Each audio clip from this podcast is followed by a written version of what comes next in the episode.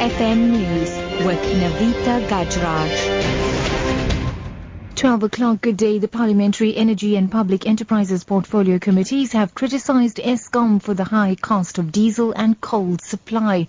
And the two committees have been conducting week-long oversight visits to ESCOM, NERSA and other energy facilities in Gauteng. Both are of the view that ESCOM should not be paying inflated prices for these two commodities. Members asked if the price of diesel could be renegotiated.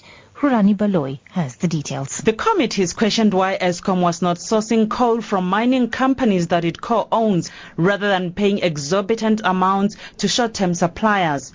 Committee members commented on the fact that the use of diesel was meant to be a short-term solution, but in ESCOM's presentation, it has moved to a 3-year plan. The committees appealed to ESCOM to focus on maintaining the 40 existing power plants which contribute to planned and unplanned load shedding. They also expressed concern about numerous acting positions at executive level, which create instability at the power utility. And still with the Parliament, the controversy surrounding the failure of the South African government to arrest Sudanese President Omar al-Bashir is continuing to plague Parliament. The issue has seen the DA and ANC give vastly differing views at a meeting with members of the European Parliament.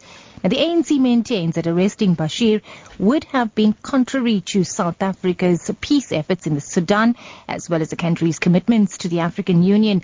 The DA, on the other hand, argues that South Africa had an obligation as a member of the International Criminal Court to arrest him. In other news now, a provincial task team has been put together to deal specifically with taxi violence in Gauteng. The task team comprises members of the police, Joburg Metro Police, Ekurhuleni Metro Police and Gauteng Traffic Department. Yes, Gauteng Traffic Police spokesperson Busapi Mmalu. There's a task team, the provincial task team that has been established that is going to deal specifically with taxi violence in the province.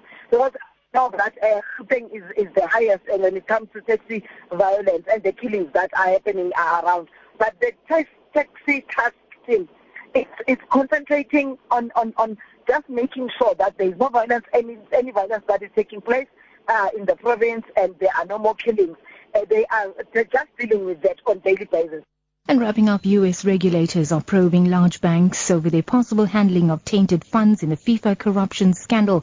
Investigators with the Department of Justice and New York's Department of Financial Services are focusing on whether banks' internal controls failed to spot questionable payments by figures in the scandal. Visa, which is the US credit card issuer and a major sponsor of global soccer, has expressed a lack of confidence in FIFA's leadership and called for an independent commission to help reform the body. That's the news at 12, your top story this hour. The Parliamentary Energy and Public Enterprises Portfolio Committees have criticised ESCOM for the high cost of diesel and coal supply. For Lotus FM News, I'm Navita Gajraj. I'll be back with the next update at 1 o'clock.